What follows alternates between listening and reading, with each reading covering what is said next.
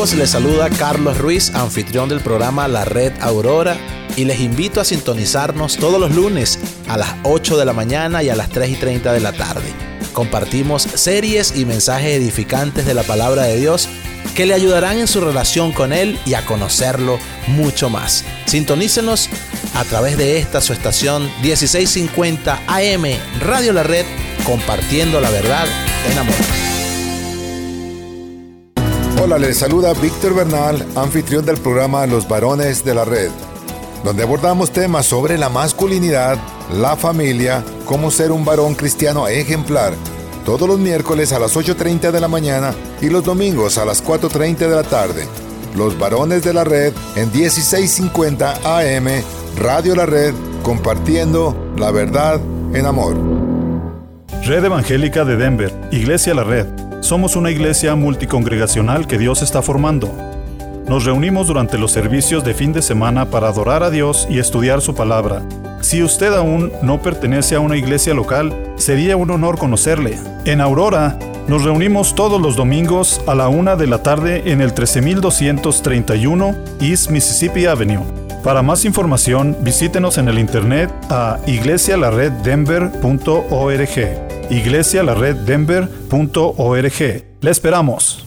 NRS Diesel Mechanics se pone a sus órdenes. Hacemos servicio en maquinaria pesada, maquinaria diesel, maquinaria de construcción, marina y camiones. También ofrecemos servicio en carretera y contamos con todos los programas de última generación para escanear marcas. Llámenos hoy al 505-319-4409. 505-319-4409 o visítenos en el 7627 Calle Dalia en Commerce City. NRS Diesel Mechanics. Miracle Auto Body, carrocería, hojalatería y pintura. Reparamos todo tipo de golpes, hacemos pintura de vehículos y somos expertos en reparar golpes de granizo. Trabajamos con tu aseguranza. Llámanos para un estimado gratis al 720-325-8996 o visítanos en el 3770 Wheeling Street, Unidad 1 en Denver. 720-325-8996. Miracle Auto Body. Desde los estudios de Radio La Red en Denver, Colorado, este es su programa Viva Mejor, con el consejero clínico pastoral Dr. Daniel Catarizano, compartiendo con usted ideas prácticas para vivir mejor. Libro de Mateo capítulo 16, hemos estado en una serie de varios domingos hablando acerca de doctrina básica, teología básica, ¿verdad? Hemos hablado acerca de la, justificación, de la salvación, de la conversión, tantas cosas. Hoy vamos a hablar acerca de la iglesia y el título de nuestro mensaje es La verdad acerca de la iglesia. Por supuesto la serie se llama Nada más que la verdad. Todos queremos saber nada más que la verdad. Entonces es lo que vamos a hablar hoy. Y vamos a mirar qué enseña la Biblia acerca de la iglesia, qué es la iglesia, cómo sabemos cuando una iglesia es verdadera. Vamos a hablar de cómo y cuándo ser miembro de una pasa una persona a ser miembro de la iglesia. Vamos a ver cómo sabemos de cuál iglesia local debemos ser miembros. Tal vez ustedes nos visitan hoy o están escuchando en el podcast o en radio o en, o en YouTube y están diciendo, ¿a cuál iglesia voy, Señor? ¿Cuál, ¿Dónde quieres que vaya? Bueno, este mensaje es para usted también. Y para nosotros que ya estamos establecidos, por ejemplo, en esta iglesia, este mensaje es para nosotros también. ¿Cómo sabemos? Vamos a hablar de cómo sabemos de cuál iglesia debemos ser miembros y cuáles son nuestras responsabilidades como miembros de una iglesia local. Así que vamos a Mateo capítulo 16. Si usted nos visita y no tiene una Biblia, simplemente haga señal con su mano. Desde atrás los sugieres le están viendo, viendo su mano y van a traer una Biblia abierta ya en Mateo 16. ¿Sí? Y usted se lleva esa Biblia de regalo, no tiene que devolvernosla. Ponga su nombre, nada más por si se le queda aquí en la, banco y, en la banca y ah, pues se la acercamos. ¿Sí? Muy bien. Señor, en esta hora queremos entregar nuestra mente, nuestro corazón, todo nuestro ser a estar absolutamente reverentes, atentos para que tú nos hables a nuestro corazón, a nuestro, nuestro espíritu y transformes nuestras vidas. Gracias por lo que estás haciendo en nuestras vidas, gracias por lo que estás haciendo en tu iglesia, todo es para tu gloria. Y abrimos tu palabra y pedimos que tú bendigas la lectura y la explicación de tu palabra. Oramos en el nombre de Jesús. Amén. En Mateo capítulo 16 encontramos el relato del Señor Jesucristo yendo a una región llamada Cesarea de Filipo y en un momento hace una pregunta el Señor Jesús, como vemos en los versículos 13, 14, 15. Yo sé que nuestro texto básico es el 18, pero vamos a mirar el contexto. Viniendo, estoy en el verso 13. Viniendo Jesús a la región de Cesarea de Filipo, preguntó a sus discípulos diciendo, ¿quién dicen los hombres que es el Hijo del Hombre? Se refería a él. Ellos dijeron, unos dicen que eres Juan el Bautista, otros Elías, y otros dicen que eres Jeremías o alguno de los profetas. Jesús les dijo, ¿y ustedes quién dicen que soy yo? Respondiendo Simón Pedro dijo, tú eres el Cristo, el Hijo del Dios viviente. Entonces le respondió Jesús, Bienaventurado eres, Simón, hijo de Jonás, porque no te lo reveló carne ni sangre, sino mi Padre que está en los cielos. Y aquí está el texto para nosotros hoy en el mensaje, verso 18. Y yo también te digo, dice Jesús, que tú eres Pedro, y sobre esta roca edificaré mi iglesia, y las puertas del Hades no prevalecerán contra ella. Y a ti te daré las llaves del reino de los cielos, y todo lo que atares en la tierra será atado en los cielos, y todo lo que desatares en la tierra será desatado en los cielos. Ese versículo se repite un capítulo y medio después, diciéndoselo a todos. Ahora, a veces hay controversia con este texto, la Iglesia Católica Romana toma este texto para basar su idea del papado, nunca eso es verdad, nunca eso ocurrió, eso es un invento humano. Es más, el primer obispo no fue de la iglesia, no fue Pedro, ¿ok? Santiago, James, entonces ah, hay muchas controversias allí. Y cuando miramos la tabla que tenemos aquí en la oficina, usted la puede pedir una copia, de todas las fechas donde la iglesia romana fue agregando dogmas que no están en la Biblia, es asombroso, porque en los primeros siglos de la iglesia cristiana no había nada de todo lo que conocemos hoy. Eso fue agregándose después. Nuestro propósito no es hablar de eso hoy, pero inevitablemente al leerlo tenemos que mencionarlo. Nuestro propósito es el verso 18 en este caso. Cuando después de la confesión de Pedro, que probablemente habló en nombre de todos, pero no sabemos, aquí dice, yo también te digo que tú eres Pedro, Cefas es un nombre que en arameo el Señor le llamó a Jesús cuando recién lo conoció. Bueno, cuando Pedro conoció a Jesús, ¿verdad? Era un pescador, Pedro, y Dios lo llamó hacia él, hacia Jesús, y le cambió su nombre. El nombre es Simón, hijo de Jonás, o Bar Jonás. Y el Señor le llamó Cefas, que es piedra en arameo. En este caso, tiempo después, el Señor le dice, tú eres Pedro. Él ya le había llamado Pedro, porque cuando uno de los evangelistas dice que el Señor le llamó Cefas, entre paréntesis él dice que traducido es Pedro, dependiendo de cómo es el nombre, ¿verdad? Está en arameo, está en griego, dependiendo de eso. ¿okay? Es más o menos como nuestros nombres. ¿okay? Si usted puede llamarse Pedro y de pronto hace la ciudadanía y dice me quiero llamar Peter, sigue siendo la misma persona. Pero el cambio de nombre en aquellos años tenía que ver con varias cosas eh, relacionadas a características y a funciones de una persona. Y aquí en esta palabra Petros y Petra en griego son dos palabras diferentes.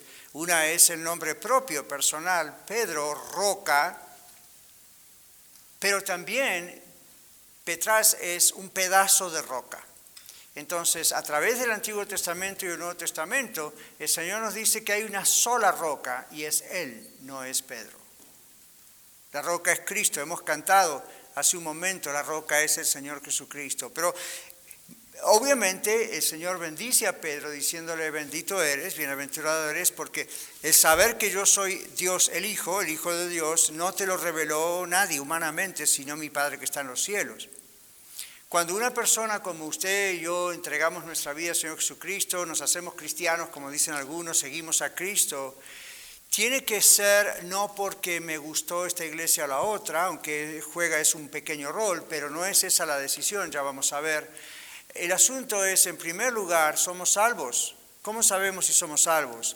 Bueno, sabemos si somos salvos porque un día reconocimos que somos pecadores, que estamos destruidos, desechados, rumbo al infierno. Eso es para todo ser humano excepto cuando aceptamos el regalo de Dios, que es el Señor Jesucristo, su Hijo, quien cargó por nosotros con nuestra condenación y pecado en la cruz y resucitó al tercer día para darnos la justificación y salvarnos. Cuando nosotros decimos, sí, yo sé que merezco el castigo en el infierno, yo sé que, que, soy un pecador, no importa cuántos pecados cometí y qué cometí, soy pecador, estoy perdido, pero apelo al amor del Señor que Él mandó a su Hijo para ponerse en mi lugar y pagó lo que yo tendría que haber pagado. Entonces, acá está mi vida, Señor, sálvame. Cuando una persona genuinamente hace eso, no por emoción, no porque alguien le dije, ore después de mí, repita después de mí. Mucha gente repite después de alguien y no entiende lo que está diciendo, o está emocionado, pero después su vida muestra que nunca hubo una conversión allí. Pero cuando hay una verdadera conversión, una decisión firme, usted va a notar paz en su corazón y esa paz va creciendo. Usted va a notar gozo en su corazón y ese gozo va creciendo. Dios no le promete que los problemas se le van a ir, pero ahora va a tener armas para saber cómo resolver esos problemas porque el Señor va a estar con usted. Le va a enseñar la palabra, va a tener la iglesia, a mí un montón de cosas a su favor. Entonces, el Señor acá está diciéndole a Pedro, bendito eres por esa confesión, eso es una revelación que Dios te dio y la estás haciendo pública. Cuando uno se entrega a Cristo, ¿cómo sabemos que Jesucristo realmente es Dios en la carne? Intelectualmente, no, intelectualmente lo podemos comprender hasta cierto punto, pero dentro de nuestro corazón está esa fe de creer que de verdad Jesucristo es quien dijo que es y que lo que Él hizo en la cruz es todo lo que Dios necesita para que nosotros seamos salvos. Eso es una revelación de Dios. Viene a través de la palabra de Dios, viene a través de la predicación.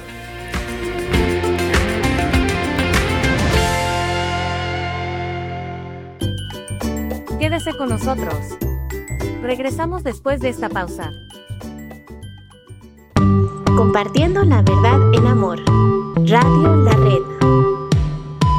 Mi nombre es Jorge Márquez propietario de Márquez Sans Construction, con 24 años de experiencia ofreciendo mis servicios como concreto decorativo, concreto estampado, patios, driveways, cercos de madera, paredes de contención y todo el servicio de landscaping en general.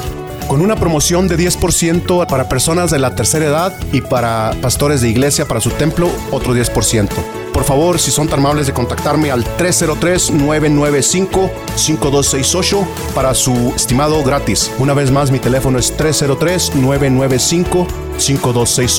Llámeme sin compromiso. Queridos hermanos y amigos, les habla Dino de Dinos Locksmith. Muchas gracias por su preferencia y apoyo. Para cualquier trabajo que tenga usted, si le rompieron su ignition, le dañaron su chapa de la puerta, llámenos, nosotros le podemos ayudar. Para llaves de chip, controles originales, será un gusto poder ayudarles. Llámenos. Mi teléfono es 303-472-5108. También le podemos ayudar en todo el área metropolitana de Denver. Dios les bendiga. Mi teléfono una vez más, 303-472-5108.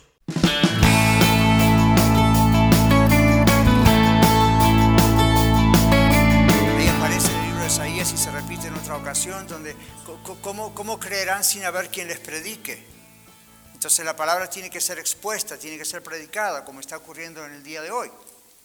Y la persona recibe la palabra, el corazón está preparado por el Señor, recuerdan cuando hablamos de qué es el nuevo nacimiento, y la persona acepta a Cristo. ¿Ven? Así que ser cristiano no es me voy a afiliar a esta otra iglesia. Ser cristiano es la respuesta a un llamado de Dios. Entonces, en Mateo 16, 18 es la primera vez en la Biblia que se menciona la palabra iglesia. No se menciona en el Antiguo Testamento, no se menciona en otro lugar como primera vez. En Mateo 16, 18 es la primera vez y Jesús es el que dice, inaugura la palabra, eclesia en griego. Es una palabra que la conocían para otras razones, como congregación, asamblea, de diferentes razones, un grupo de gente. Así que esta es la primera vez que se menciona la palabra en la Biblia, la palabra iglesia. El Señor Jesús llama a las personas a sí mismo, es lo que significa la palabra. Los creyentes hemos respondido al llamado del Señor. Y Él dice, yo edificaré mi iglesia. Es la iglesia del Señor, no es la iglesia de Pedro. No es la iglesia de una institución o de una organización o de otro personaje o de otro de los apóstoles. Es la iglesia del Señor. Él dijo, yo edificaré mi iglesia. El Señor edifica su iglesia uniendo a sus escogidos, que son aquellos que hemos recibido la revelación acerca de la deidad de Cristo y la declaramos públicamente. Jesús dijo, todo aquel que cree y lo dice, en otras palabras. Con el corazón se cree para justicia, con la boca se confiesa para salvación. Y Jesús dice mi iglesia. Entonces el Señor mismo creó la iglesia y por eso es que Él dice, ni las puertas del Hades prevalecerán contra ella. El Hades es el lugar de los muertos, el infierno, diríamos el cementerio, no es necesariamente el infierno como algunas traducciones dicen, pero la idea es que nada ni nadie puede destruir la iglesia. Nosotros vamos a cumplir, Dios mediante, en unas semanas siete años de existencia con Iglesia a la Red. Pero ¿cuántos años tiene la iglesia alrededor del mundo? ¿Ven? Desde el día de Pentecostés. Estamos pensando en dos mil años aproximadamente. ¿Y cuántas persecuciones han habido? Hitler la quiso destruir, Mussolini la quiso destruir, Tantos otros, aún en Latinoamérica, trataron de perseguir y matar a los cristianos. Usted sabía que hoy en día estamos cómodamente sentados en Denver y gloria a Dios por la comodidad que tenemos y si Dios nos permite comprar un edificio, pero usted sabe que tenemos hermanos y hermanas en Cristo en este momento que están siendo decapitados por su fe, muertos por su fe, perseguidos por su fe, les quitan sus propiedades, sus carros, sus hijos, van a la esclavitud. Esto no es un cuento de dos mil años atrás, esto está pasando aquí hoy en muchos países del Medio Oriente. Y no vayamos tan lejos, mis hermanos. Yo no sé de dónde estarán escuchando vía YouTube, porque a veces recibimos noticias de, que escuchan de varias partes del mundo, pero en Chiapas, México, México, hay lugares en persecución. Así que no vayamos al Medio Oriente, aquí nomás, nuestros vecinos del sur.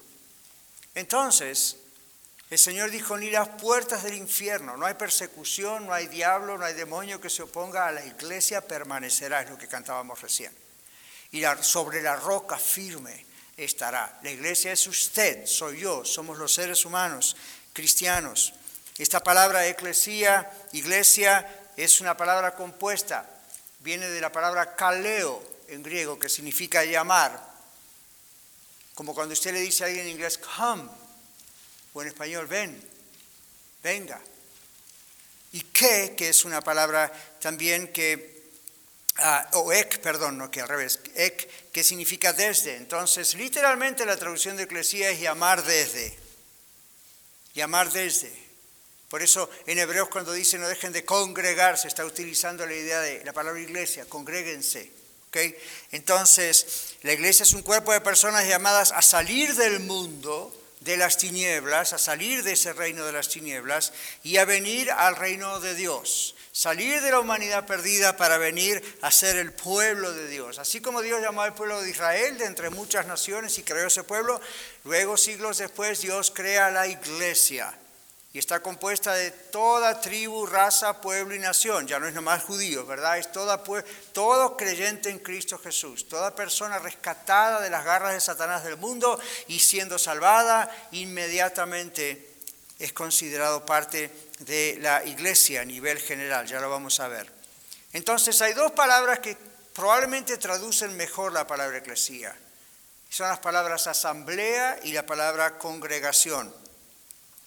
La iglesia es un grupo de personas llamadas por Dios. Uno piensa que es la decisión de uno, ¿verdad? Son personas llamadas por Dios. Nosotros hemos sido llamados por Dios, hemos sido separados del mundo y nos congregamos para adorar a Dios y recibir instrucciones de Él. Hoy usted está recibiendo instrucciones de Dios. Por eso creo que vi un cartelito ahí, ¿verdad? Que decía, trate de mantenerse aquí, no salga. Eso no es, claro que eso distrae a mí y a los demás, pero Básicamente el punto es, si Jesús estuviera parado aquí delante de ustedes, si el Espíritu Santo se hiciese visible, si Dios el Padre se hiciese visible, ¿usted se atrevería a ir al baño? Yo no. ¿Ven? Entonces no tratamos de ser legalistas ni nada de esas cosas raras. Simplemente estamos diciendo, uno comprende o no comprende que es Dios el que habla a través de un vehículo humano, pero es Él el que habla a través de su palabra, a través de un vehículo humano. Entonces, para eso estamos en la iglesia, recibimos instrucción de Dios constantemente. Ahora, la Biblia usa diferentes metáforas, diferentes ejemplos para describir la iglesia, para explicar qué es la iglesia delante de Dios. Cada una de esas metáforas o ejemplos representan diferentes características y diferentes propósitos por los cuales Dios creó la iglesia. Por ejemplo, no vamos a ir a todos los versículos porque son muchos, pero la Biblia dice que llama a la iglesia el cuerpo de Cristo, cuerpo espiritual de Cristo. Llama a la iglesia la esposa de Cristo. Llama a la iglesia un rebaño. No, no lo busque, no lea delante de mí porque usted no puede estar leyendo y escuchando y prestando atención. Preste atención. Un rebaño. La Biblia llama columna y baluarte de la verdad. Por eso, por ejemplo, en estos tiempos que vivimos, donde hay tanta confusión en las escuelas y ha entrado la confusión a muchas iglesias, la Biblia dice, tenemos que levantar la verdad del Señor, no nuestra opinión, que dice el Señor. Por ejemplo, la iglesia tiene que ser hoy otra vez baluarte y columna de la verdad en cuanto a cuál es la verdadera definición del matrimonio, cuál es la verdadera definición de la familia, cuál es la verdad... ¿Ven? Ahora, Digan lo que digan ahí afuera, peleen lo que quieran, pero ¿qué es lo que la Biblia dice acerca de esto? Entonces la iglesia no puede comprometer su principio, no puede comprometer sobre lo que está basada para tratar de quedar bien con los demás. Eso sería una traición. Entonces, columna y baluarte de la verdad. El Señor nos llama nación santa, nos llama pueblo comprado o adquirido por Dios para que anunciemos qué cosas aquel que, que la verdad. Nos llama la familia de Dios. Entonces ya sabemos que enseña la Biblia acerca de la iglesia. Yo podría hablarles horas acerca de esto. Hay muchísimos textos en la Biblia para definirlo de otra manera. Si estuviéramos en las clases de la Escuela de Ministerios, tenemos un semestre donde hablamos de esto. Aquí, por supuesto, estoy haciendo una gran síntesis para que vayamos a los puntos básicos, pero principales, fundamentales. Número dos, digamos, ¿cómo sabemos cuando una iglesia es verdaderamente una iglesia y cuando no lo es. Bueno, la Biblia dice en 2 de Corintios capítulo 5, 17 que la, que la iglesia está formada por verdaderos creyentes, no por simpatizantes. ¿Sabe qué son simpatizantes? Alguien que simpatiza con un partido político, alguien que simpatiza con los broncos, alguien que simpatiza con un grupo de fútbol soccer. No, o con alguien artístico. Estamos hablando, la Biblia dice que está la iglesia formada por creyentes en Cristo Jesús. Entonces, 2 Corintios 5, 17 dice, de modo que si alguno está en Cristo, que es de Cristo, camina con Él, ¿qué dice que es? Nueva criatura, como, un baby que acaba de nacer, como Jesús cuando le dijo a Nicodemo, tienes que nacer de nuevo, ¿ven? Toda esa expresión aparece varias veces. Entonces, nueva criatura es la persona que está en Cristo. Las cosas viejas pasaron, Dios ya no las cuenta. Y ahora todo comienza a ser nuevo, que es una nueva criatura. Entonces la iglesia está formada, toda verdadera iglesia cristiana está formada por creyentes en Cristo Jesús. ¿Okay? Ahora acabamos de tener hoy cuatro domingos temprano con un lindo grupo de personas que quieren ser miembros de Iglesia La Red y estamos insistiendo mucho acerca de, ¿hay realmente una verdadera conversión? ¿Usted considera que es una nueva criatura? ¿Sabe que es salvo? ¿Ha pedido perdón al Señor? ¿Ha recibido a Cristo como su único y suficiente Salvador? ¿Ha, tenido esa experiencia? ¿O aún no?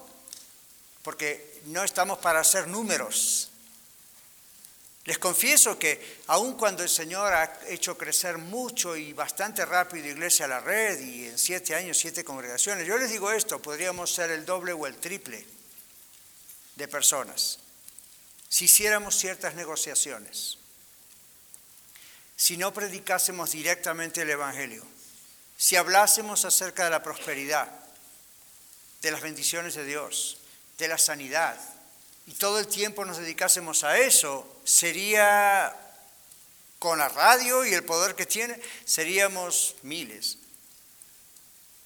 Pero no nos debe preocupar eso, porque el crecimiento lo tiene que dar el Señor. Y el crecimiento lo da en base a los que Él escoge para salvación y ellos arrepienten, como nosotros, se arrepienten y vienen a Cristo. Y gracias a Dios, estos últimos siete años lo que venimos comprobando es que el pueblo de Denver y alrededores tiene hambre de Dios, hambre de la palabra de Dios. Y se están cansando en muchos de esos lugares que menciono de tanto bla, bla, bla, pero no hay palabra de Dios. Se están cansando y están buscando la palabra de Dios. ¿Okay? Nosotros no somos los mejores ni los más perfectos. Estamos diciendo, solamente estamos haciendo lo que la Biblia dice. Y Dios está bendiciendo su obra.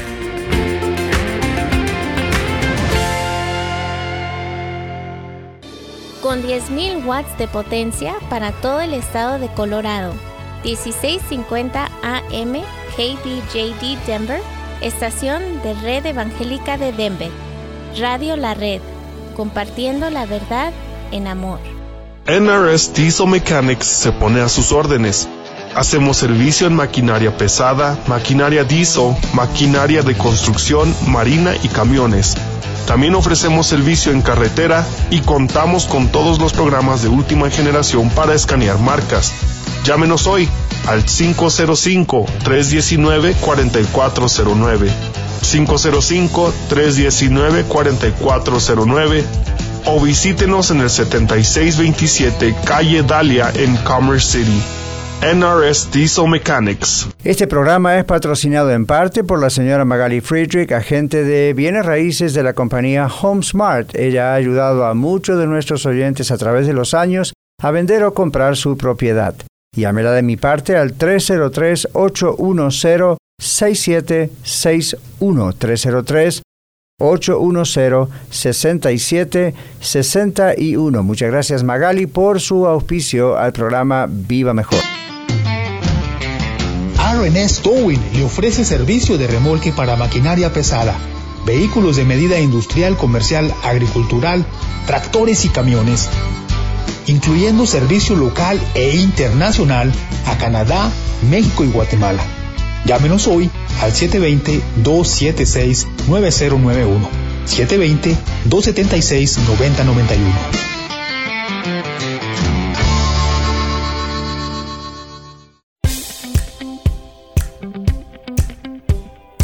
Bienvenidos a la nueva edición de los martes en Viva Mejor, donde usted escuchará el mensaje de la palabra de Dios, compartido por el pastor Daniel Catarizano para todas las congregaciones de Iglesia La Red.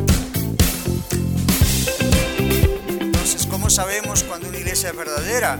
Cuando está formada por verdaderos creyentes y no por simpatizantes o por gente que simplemente busca un beneficio. También, ¿cómo sabemos que una iglesia es verdadera? Cuando no se hace amiga del mundo. En Santiago 4:4 dice, oh almas adúlteras, ¿no sabéis que la amistad del mundo es enemistad contra Dios? Cualquiera pues que quiera ser amigo del mundo, se hace enemigo, se constituye en enemigo de Dios. Ahora, está hablando a personas, en particular a individuos, pero también eso se aplica a una congregación. Es muy tentador hacer negociaciones, como decíamos recién, ¿no es cierto?, con la cultura, con el mundo. Recuerden, una iglesia hace eso, se constituye en enemigo de Dios. Miren las siete iglesias del Apocalipsis y ustedes van a ver muchas cosas muy similares a las que ocurren hoy en varios lugares llamados iglesia. Cuando está formada por verdaderos creyentes y no solo simpatizantes, eso es una iglesia verdadera. Cuando no se hace amiga del mundo, eso es una iglesia verdadera. Esto significa que de ninguna, ninguna manera vamos a negociar los principios bíblicos, aunque sí vamos a amar a la gente y vamos a presentarles el Evangelio. Romanos capítulo 12, versículo 2 dice, no se conformen a este siglo, podríamos decir a esta cultura, a lo que está pasando, y no digo cultura americana, digo la forma de pensar del mundo sino transformados por medio de la renovación de vuestro entendimiento. Pero el entendimiento se renueva con la palabra de Dios, no con lo que queremos nosotros renovarlo. Para que comprobéis cuál sea la buena voluntad de Dios agradable y perfecta. Entonces una verdadera iglesia no negocia la doctrina, no negocia los principios, no negocia la Biblia. Tampoco ama las cosas del mundo como hemos visto. Y luego en Primera de Juan 2, Primera de Juan es un libro pequeño que está muy hacia el final del, de la Biblia, en 1 Juan 2, 15 al 17 dice, no amen al mundo ni las cosas que están en el mundo, muy similar a lo de Santiago, ¿verdad? No amen al mundo ni las cosas que están en el mundo. Si alguno ama al mundo, escuche esto, el amor del Padre no está en él, es decir, no conoce al Señor, no es salvo. Porque todo lo que hay en el mundo, los deseos de la carne, los deseos de los ojos, la vanagloria de la vida, no provienen de Dios, no provienen del Padre, sino del mundo. Eso es lo que el mundo produce. Y el mundo pasa y sus deseos, pero el que hace la voluntad de Dios permanece para siempre. Hoy en día están de moda muchas cosas. Créame, no va a pasar mucho tiempo que van a dejar de estar de moda. Ya lo hemos experimentado los que tenemos años en este planeta. Otras cosas van a aumentar en su maldad, pero el Señor dice, el mundo pasa y sus deseos.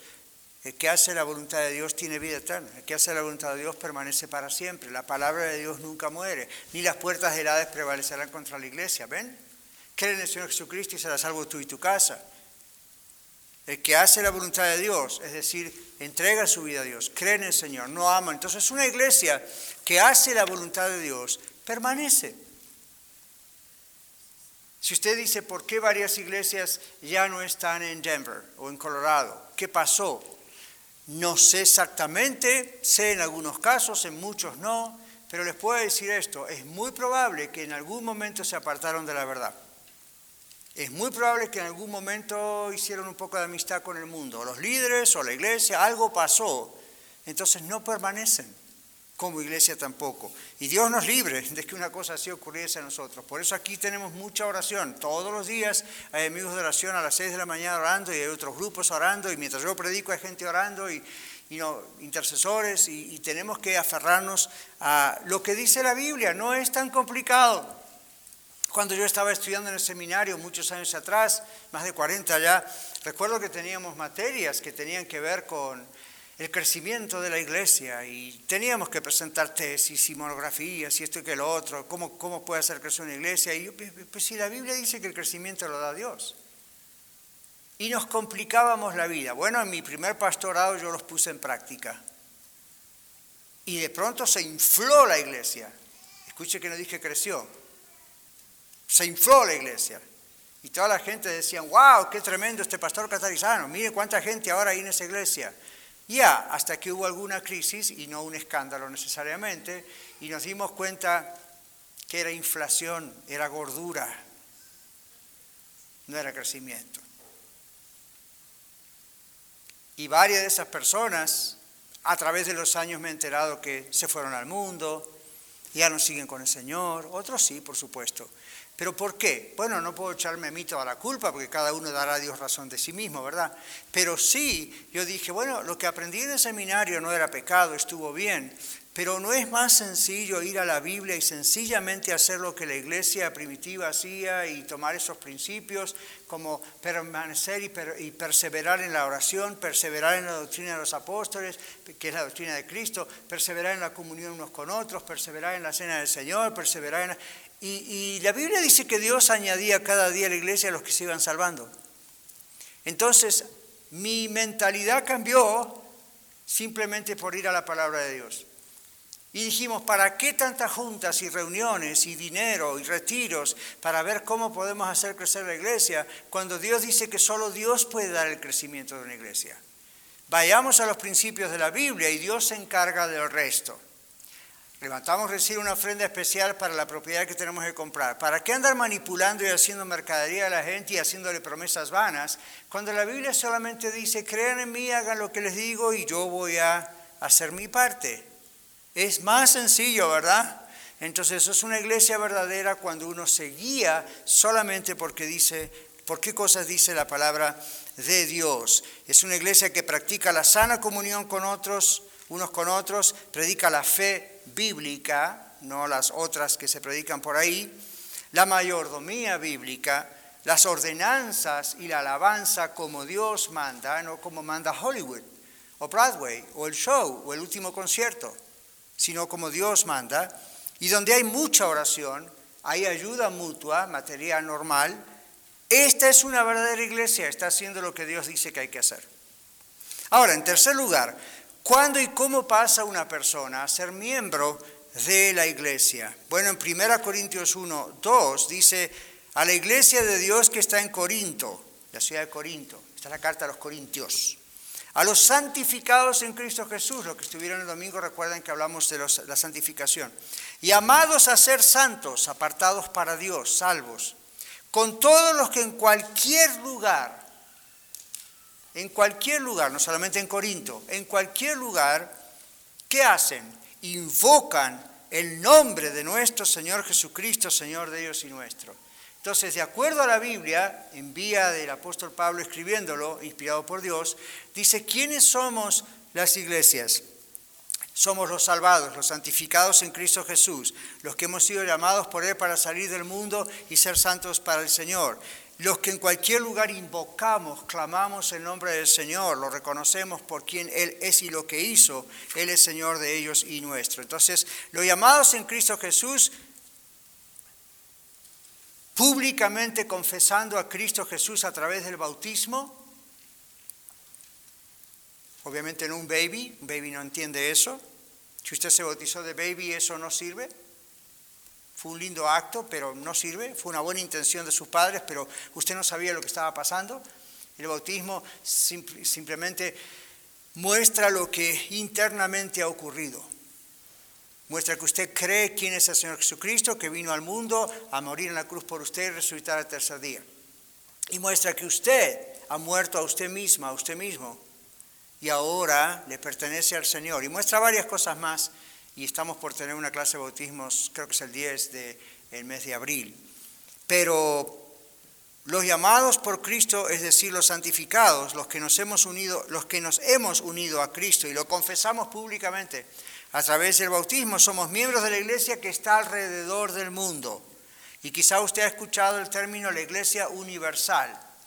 Está bien mientras que no confunda eso con la iglesia romana. La iglesia universal somos todos los creyentes en Cristo Jesús de verdad que hemos, como digo, nos hemos arrepentido, hemos venido a los pies de Cristo, hemos aceptado su salvación, formamos la iglesia.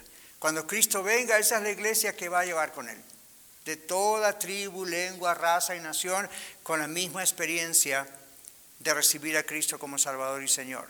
Aunque vengan de diferentes backgrounds y situaciones, todos llegamos a Él. La Biblia dice tenemos un Señor, una fe, un bautismo, no tenemos varias o variantes de eso. Todos tenemos que llegar a los pies del Señor. Bueno, en una iglesia local, una persona pasa a ser miembro usualmente por medio del bautismo, como ocurría en la iglesia bíblica primitiva. En algunos casos en la vida moderna hay algo que se llama una carta de transferencia. Aquí en Colorado yo he descubierto estos años que eso no se conoce, muy pocas veces se ha conocido, pero eso es, eh, un pastor de X iglesia escribe una carta a la otra iglesia y reconoce, esta persona es miembro de nuestra iglesia, es fiel.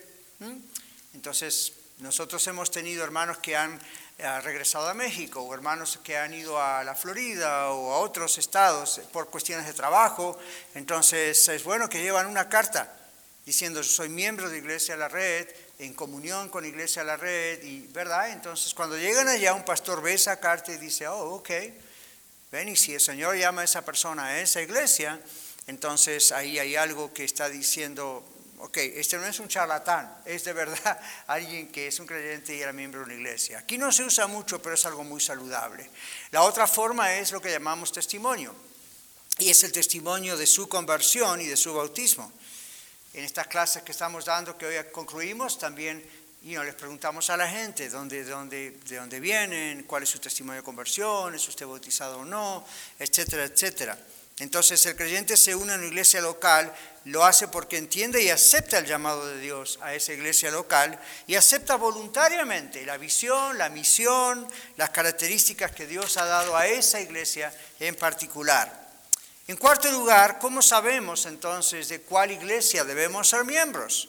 Otra vez, algunos de ustedes están escuchando en radio, otros en el podcast, otros en YouTube, otros están aquí, ¿verdad? Y otros en las otras congregaciones más tarde también lo escuchan. Entonces, ¿cómo sabemos de cuál iglesia local debemos ser miembros? Bueno, hay muchas iglesias. ¿Cómo sabemos de cuál ser miembro? Les digo esto, Bíblicamente, hacerse miembro de una iglesia local no es una elección nuestra, como nos parece. A nosotros nos parece que elegimos una iglesia, pero bíblicamente no es una elección nuestra dirigida por nuestros gustos o por nuestras preferencias o por nuestras amistades. Es un llamado de Dios. Debemos tener cuidado porque vivimos, mis hermanos y hermanas, en una cultura consumista, de consumo de compra y venta constante. Y eso nos da también una mentalidad de celebridad. ¿Qué significa eso? Bueno, celebramos a organizaciones famosas, celebramos a personas famosas y populares.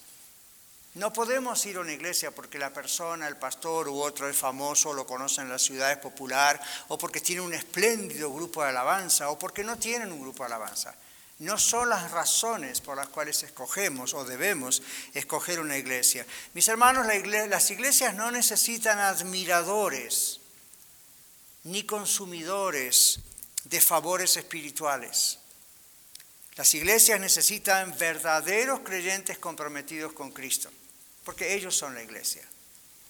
Cuando Dios nos llama a ser parte de una iglesia local específica, como en este caso la red, lo hace porque tiene propósitos para nuestra vida, la suya, la mía en particular, que a veces ni sabemos. Y para esa iglesia en particular también tiene esos propósitos. Dios nos ha preparado para usarnos. En todos estos años de vida, a usted y a mí Dios nos ha preparado para usarnos en la misión que Él ha ordenado a su iglesia, que ni las puertas de la prevalecerán contra la iglesia. ¿Van a venir sacrificios? Sí. ¿Van a venir ajustes? Por supuesto. ¿Van a venir corrección de ideas equivocadas? Bueno, aquí en la red tenemos una colección de personas muy numerosas que dicen, Dios aquí me mostró cosas que yo obviamente creía que no están bien. Gloria a Dios porque simplemente predicamos la Biblia. Y entonces eso ocurre. Pero van a venir adaptación a características al modo de ser de, que Dios ha moldeado en esa iglesia. La red tiene características, tiene como una cultura propia que, que Dios ha ido formando. Eso es normal, en cada iglesia ocurre eso. Aunque no se quiera reconocer, eso es lo que ocurre. Entonces uno se va moldeando a esa iglesia. Hay una adaptación a la gente que formamos la iglesia. Todas estas cosas llevan tiempo. No ocurren de la noche a la mañana, de un día al otro. Pero con perseverancia y fidelidad echamos raíces, crecemos y somos útiles al Señor. Usted y yo no podríamos ser útiles al Señor si no echamos raíces en una iglesia, si no estamos bien afincados en un lugar. Si andamos de aquí para allá, tipo turista, mm, no estamos en ningún lugar, como el viejo canto, no soy de aquí ni soy de allá. Tenemos que estar en un lugar, afincarnos.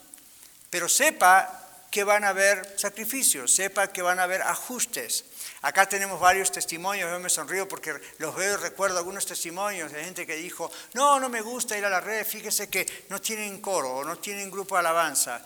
Y, les explicamos por qué no, y sí, no, y después esas mismas personas hoy en día me encuentran y muchas veces me dicen gracias pastor porque no tenemos nada de eso, porque le confieso que sí me gustaba antes en la otra iglesia, pero era una distracción. ¿Ven? Otros dijeron, bueno, hubo ciertos escándalos. Otros dijeron, wow, ahora sí que estoy entendiendo lo que estoy cantando. ¿Ven? Entonces, ah, yo no les prometo que siempre va a ser exactamente como lo hacemos hasta el día de hoy, Dios sabrá, pero, como siempre les digo, son cosas que no son indispensables de tener. ¿Saben quién es el mejor grupo de alabanza? La congregación. Mis hermanos y amigos, algunos de ustedes desafinan que dan ganas de salir corriendo. Otros están aprendiendo. Otros tienen una voz excelente.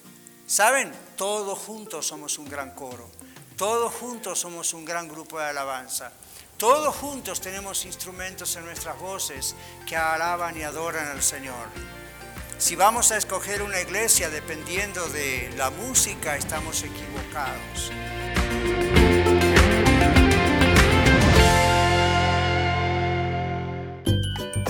Quédese con nosotros. Regresamos después de esta pausa. 1650 AM Radio La Red para todo Colorado y para todo el mundo a través de radiolared.net. Compartiendo la verdad en amor.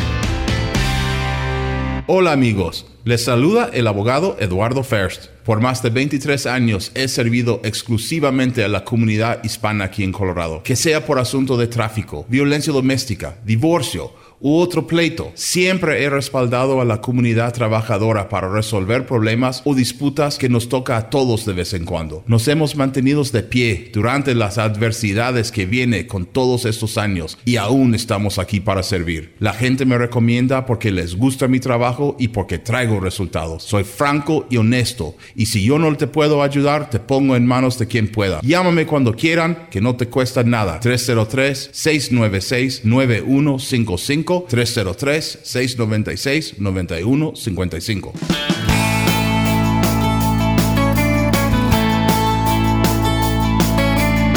¿Saben cómo bíblicamente se escoge una iglesia? Por la palabra de Dios. ¿Se predica la palabra de Dios o no? Una iglesia puede tener lo mejor musicalmente y muchos de sus miembros se van a ir al infierno. Yo sé, eso suena duro, pero es la verdad. Si uno piensa, voy porque me gusta, ahora ven, es un llamado de Dios el ir a una iglesia local. Y Dios tiene que decirnos a cuál iglesia local Él quiere llevarnos. Y nos ha preparado, a mí me ha preparado toda mi vida para hace siete años comenzar Iglesia a la Red. Yo soy un miembro de Iglesia a la Red. ¿Ven? Y no hay diferencia entre usted y yo en ese aspecto, porque yo no sabía que esto iba a ocurrir. Pero ven cómo Dios hace las cosas. En quinto y último lugar, una vez que Dios ya nos indicó cuál es la iglesia, y no es por nuestras preferencias o gustos, sino cuál es la iglesia, el que nos ha llamado, cuáles son nuestras responsabilidades como miembros de una iglesia local. Miren, el que toma livianamente la iglesia local, toma livianamente su propia vida en relación con Dios, su propia vida cristiana, su relación personal con Dios. ¿Por qué? Ambas cosas están unidas. Si uno toma livianamente su vida de comunión diaria con, Dios, chances hay que va a tomar livianamente su vida en la iglesia. Porque las dos cosas están completamente entrelazadas. La mentalidad de admirador que mencionaba recién desprecia la verdadera comunidad cristiana. Lo correcto es tener mentalidad de rebaño. La Biblia constantemente habla de la iglesia de una forma u otra como rebaño, del creyente como una oveja, ¿verdad? Entonces, hay que tener mentalidad de rebaño, dijo alguien, y no mentalidad de fan, de admirador, de, de fanático de un club. Mentalidad de rebaño. Un autor dijo esto, el hombre famoso que predica en la pantalla de su computadora o su televisor no puede ser su principal líder espiritual. El rebaño necesita un líder espiritual físicamente presente. Por lo tanto, adopte una forma física y presente de liderazgo espiritual. Nosotros en la red, por la cuestión de superposición de tiempos, mientras yo predico en este momento se está filmando todo, y luego si yo no llego a una de las otras congregaciones, ahí está el video y estoy predicando. Pero constantemente estoy rotando en un lugar y el otro. Hoy, por ejemplo, de aquí nos vamos a la Red Arvada. El domingo que viene tenemos todas las congregaciones juntas. Al otro domingo de aquí me voy a la Red Lakewood y voy a la Red Norte. Y así estamos. ¿Por qué? Porque un pastor tiene que estar presente. A menos que como nosotros tengamos multiplicidad de congregaciones y cuando yo no estoy hay líderes en esas congregaciones que de alguna manera están también representando la parte pastoral. Ahora, como dice este autor que acabo de leerles, el predicador en la televisión o en su pantalla o en su monitor, en su cell phone, no puede ser su líder espiritual. Bíblicamente un líder espiritual tiene que ser que usted tenga trato personal con él. ¿Ven? Entonces eso es lo que una congregación significa. En Hebreos 10:25 cuando dice no dejen de congregarse, no está diciendo hay alguna forma de hacerlo virtualmente. Eso ya pasó, fue el tema del COVID. Ya no hay excusa para eso. Dios no aprueba ni bendice a aquellas personas que son cristianos solitarios, que se apartan, ¿ok? Y piensan, bueno, yo desde acá en pijamas, en la conformidad de mi casa, en la comodidad, mientras escuche el mensaje está bien. Usted necesita ser parte de la congregación. ¿ok? Entonces, los verdaderos cristianos se caracterizan por la responsabilidad, por la fidelidad, por la perseverancia y la constancia en todos, en todas las cosas. Hechos 2.42, la primitiva iglesia, miren cómo eran. Dice, ellos perseveraban en la doctrina de los apóstoles, los apóstoles solamente aprendieron lo que Jesús les enseñó, perseveraban en la comunión unos con otros, perseveraban en el partimiento del pan, aquí tiene que ver con la cena del Señor y también tiene que ver en otras partes con el compañerismo del pan, y perseveraban en las oraciones. Son las cosas que tratamos de hacer aquí en Iglesia de la Red. Mis hermanos, los verdaderos cristianos entienden que la iglesia no es para ellos, sino ellos para la iglesia. Dios nos bendice cuando bendecimos y bendecimos al Señor cuando somos de bendición. Se lo vuelvo a recalcar. Estas son esas cosas que van en el refrigerador afuera para verlas todos los días. Dios nos bendice cuando bendecimos y bendecimos al Señor cuando somos de bendición. Piénselo, mastíquelo, dijéralo. Dios nos bendice cuando somos de bendición. Y nos bendice para que sigamos siendo de bendición porque así lo bendecimos a Él. ¿Sabían ustedes que vinimos a ministrarlo a Él? No piense que ministrar es orar por un enfermo o en consejería escuchar su problema y orar. Eso es ministrar entre nosotros. Pero la Biblia literalmente habla de nosotros ministramos al Señor. Bendecimos al Señor, estando juntos, estudiando su palabra, escuchando su voz a través de la predicación, las enseñanzas, cantándole, dando las ofrendas. Estamos alegrando al Señor, estamos alabando al Señor, estamos diciéndole, sí, estamos haciendo aquello para lo cual tú nos creaste, y no solamente aquí en la iglesia, sino en nuestro hogar. Estamos con nuestro trabajo, con nuestro matrimonio, con la educación de nuestros hijos, con nuestros estudios, con nuestros hobbies, con lo que sea, estamos agradándote a ti, estamos dándote gloria, estamos disfrutando bien la vida, sanamente, pero porque nos has salvado. Estamos dándole gloria al Señor. Así que en conclusión, si usted no es cristiano, entienda que Dios le está llamando para salvarle, para santificarle, para adoptarle como un hijo, una hija suya y miembro, suyo y miembro de la familia de Dios que es la iglesia. Eso si usted aún no es cristiano, yo le invito a que usted ore al Señor no haga una oración necesariamente, ore al Señor, que salga de lo profundo de su corazón, arrepiéntase porque está perdida o está perdido, arrepiéntase de todo corazón, pídale al Señor que le perdone, que Él perdone los pecados. La sangre de Cristo su Hijo nos limpia, nos perdona. Dígale, yo quiero esto para mí. Pídale al Señor, yo quiero ser salvo, yo quiero ser salvo, por favor no me dejes, yo quiero ser salvo. Yo creo que Cristo es tu Hijo, es Dios en la carne, Él murió por mí, Él estuvo en mi lugar. Sálvame, Señor. Señor, te entrego mi vida, te acepto, ven a mi corazón. Y el Señor le salva cuando usted lo hace genuinamente, ¿ok? Entonces, si usted aún no es cristiano, entienda que Dios le está llamando. Y Él dijo, todo el que viene a mí, yo no le echo fuera.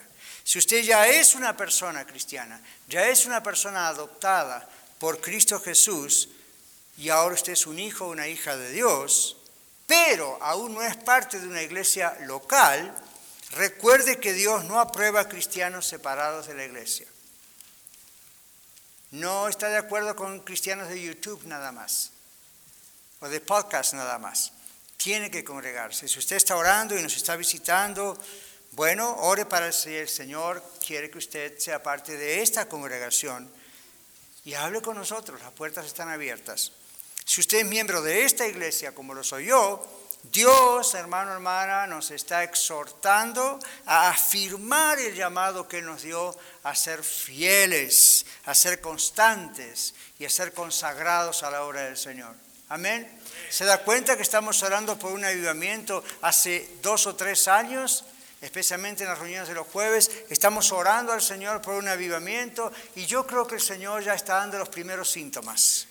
Aún este santo problema de tener que irnos de acá, es un santo problema. Dios nos está preparando. En nuestro lugar vamos a tener la posibilidad de hacer cosas que aquí no podemos hacer por cuestiones de espacio, de logística con las otras congregaciones. ¿Ven? El Señor nos ha dado otras tres congregaciones, somos cuatro, apenas tenemos siete años. ¡Wow! No se pierda eso y piense, Señor, yo quiero ser parte de eso. ¿Cómo es posible que me voy a perder algo así cuando tú obviamente estás allí? Como dice nuestro hermano Blackaby, anciano pastor que escribió el libro Mi experiencia con Dios, que algunos de ustedes estudian en ingreso en español aquí, vamos a unirnos donde el Señor está trabajando, nos está llamando a unirnos. ¿Ven? Entonces vamos a orar al Señor. Yo le pido que inclinen sus rostros y no se distraigan y oren al Señor. Ustedes en radio, ustedes en YouTube, en podcast, donde quiera que estén escuchando, viendo este mensaje, oren al Señor. Y dígale, Señor, ¿Es esta la iglesia para mí? ¿Este es el lugar? Si usted ya es de aquí, Señor, yo quiero ser un obrero en tu gloria, aquí en tu obra, aunque no sea el pastor o no tenga una posición de liderazgo o algo. ¿Qué es lo que yo quiero? ¿Qué es lo que tú quieres que yo haga? ¿Cómo puedo ser parte de lo que estás haciendo? ¿Cómo puedo ayudar en el crecimiento, en el discipulado, en el servicio, en la ayuda mutua? ¿Ve? Si usted no conoce a Cristo, pues recíbale. Padre, gracias por darnos esta oportunidad de estar juntos. Gracias por Iglesia La Red, pero gracias aún más por todas las iglesias que predican tu palabra, por todas las iglesias que exaltan a Cristo y no a cualquier otra cosa. Gracias Señor te damos porque la iglesia prevalecerá. Gracias Señor porque no hay infierno, diablo, demonio, persecución, nadie que pueda contra la iglesia. La iglesia prevalecerá porque tú la has creado. Gracias, mi Dios. Te alabamos, te bendecimos. Estamos gozosos, muy gozosos, porque tú nos has llamado a tu reino, nos has salvado.